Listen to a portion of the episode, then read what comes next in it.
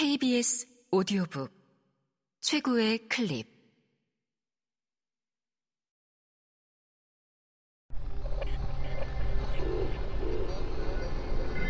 KBS 오디오북.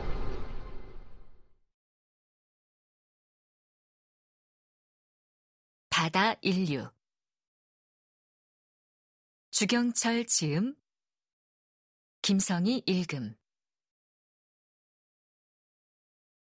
전염병의 세계화 해운의 발달은 긍정적인 결과만 가져온 게 아니다.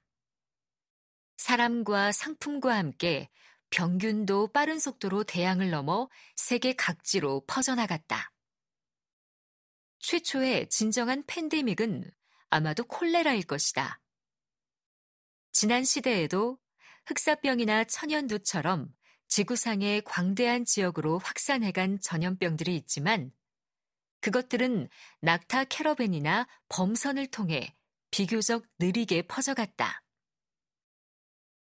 반면 콜레라는 클리퍼나 기선, 기차라는 혁신적인 교통수단을 이용해 몇 년 내에 전 세계 각지로 전파되었다.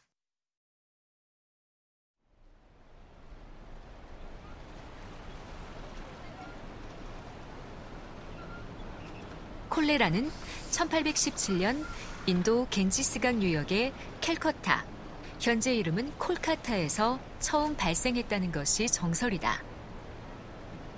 캘커타는 수많은 인구가 밀집하여 살아가는 더러운 환경의 대도시인데다가 상인, 행정가, 군인, 순례자 등이 지속적으로 왕래하는 곳이며 새로운 도로와 철도, 항로의 기착점이다. 세계를 향해 퍼져나가는 전염성 세균의 입장에서는 이보다 좋은 곳이 없을 것이다. 콜레라는 처음 발병한 후 6번 세계적 유행을 일으켰다. 1817년에서 1824년 일어난 1차 대유행은 주로 동아시아로 확산했다. 육로가 아닌 해로가 주요 전파 경로라는 점에 주목할 필요가 있다.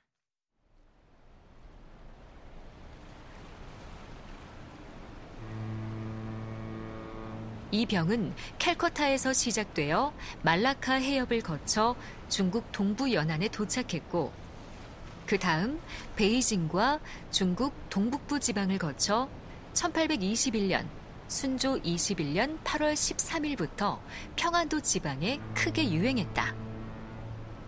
신사년, 괴질 혹은 호열자로 알려진 이 병으로 당시 국내 사망자가 수십만 명에 이른다고 보고되었다. 실제 사망자는 100만 명으로 추정된다고 하니 조선 전체 인구의 10%가 한 번에 사망한 셈이다. 병세가 이토록 극심하니 이 병이 퍼지는 곳마다 극심한 공포를 불러일으켰다. 이 병의 원인균인 비브리오 콜레라균이 인체 내에 침입한 후 6시간에서 5일간의 잠복 기간을 거쳐 소장에서 콜레라 독소를 증식시키는데 설사와 구토, 발열, 복통이 동반되며 대부분 과도한 설사로 인한 탈수로 사망한다. 근육 경련 쇼크를 보이다가 얼굴이 헬쑥하게 변형되고 모세혈관 파열로 얼굴빛이 검푸르게 변하며 죽었다. 멀쩡하던 사람이 반나절 만에 이런 처참한 모습으로 갑자기 죽음에 이르니 사람들이 극심한 공포에 휩싸이는 것도 당연했다. 구토와 설사를 통해 나오는 엄청난 양의 세균이 다시 해당 지역의 수원지로 들어가서 여러 사람에게 병을 옮겼다. 19세기의 콜레라 치사율은 50에서 79% 이상이었다. 1차 유행 당시에는 콜레라가 유럽에까지 전해지지는 않았다. 그때만 해도 열대의 질병이 온대 지역으로 들어오면 맥을 못 출 것이라고 막연히 생각하고 있었다.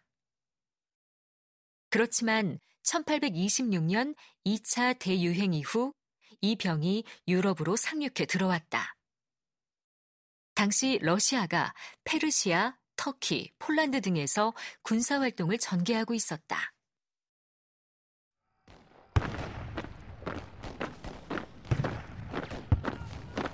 이때 중동에서 싸운 러시아군을 통해 들어온 콜레라가 다시 폴란드의 전장으로 옮겨지면서 유럽으로 확산되었다. 병균이 상인과 군대를 따라 옮겨간 것이다. 1830년에는 모스크바에 콜레라가 발병하여 사망률이 50%에 이를 정도로 큰 피해를 입힌 다음 독일과 폴란드로 전해졌고 1832년 선박을 타고 영국에 입성했다. 이해 런던에서는 한 달 만에 2,600명이 사망했다. 그 다음에 다시 발발했을 때는 한 달에 만 1000명이나 사망했다. 콜레라는 1832년 아일랜드에 도착한 후 몬트리올과 쾌백으로 이주하는 이민자들을 따라 대서양을 건넜고 그곳에서 남하하여 미국의 여러 지역에 퍼졌다.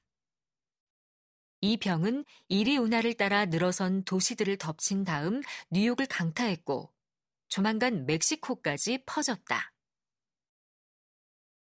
한편 메카로 순례를 떠난 사람들은 1831년 그곳을 휩쓸었던 질병을 멀리 떨어진 고향으로 옮겨왔다.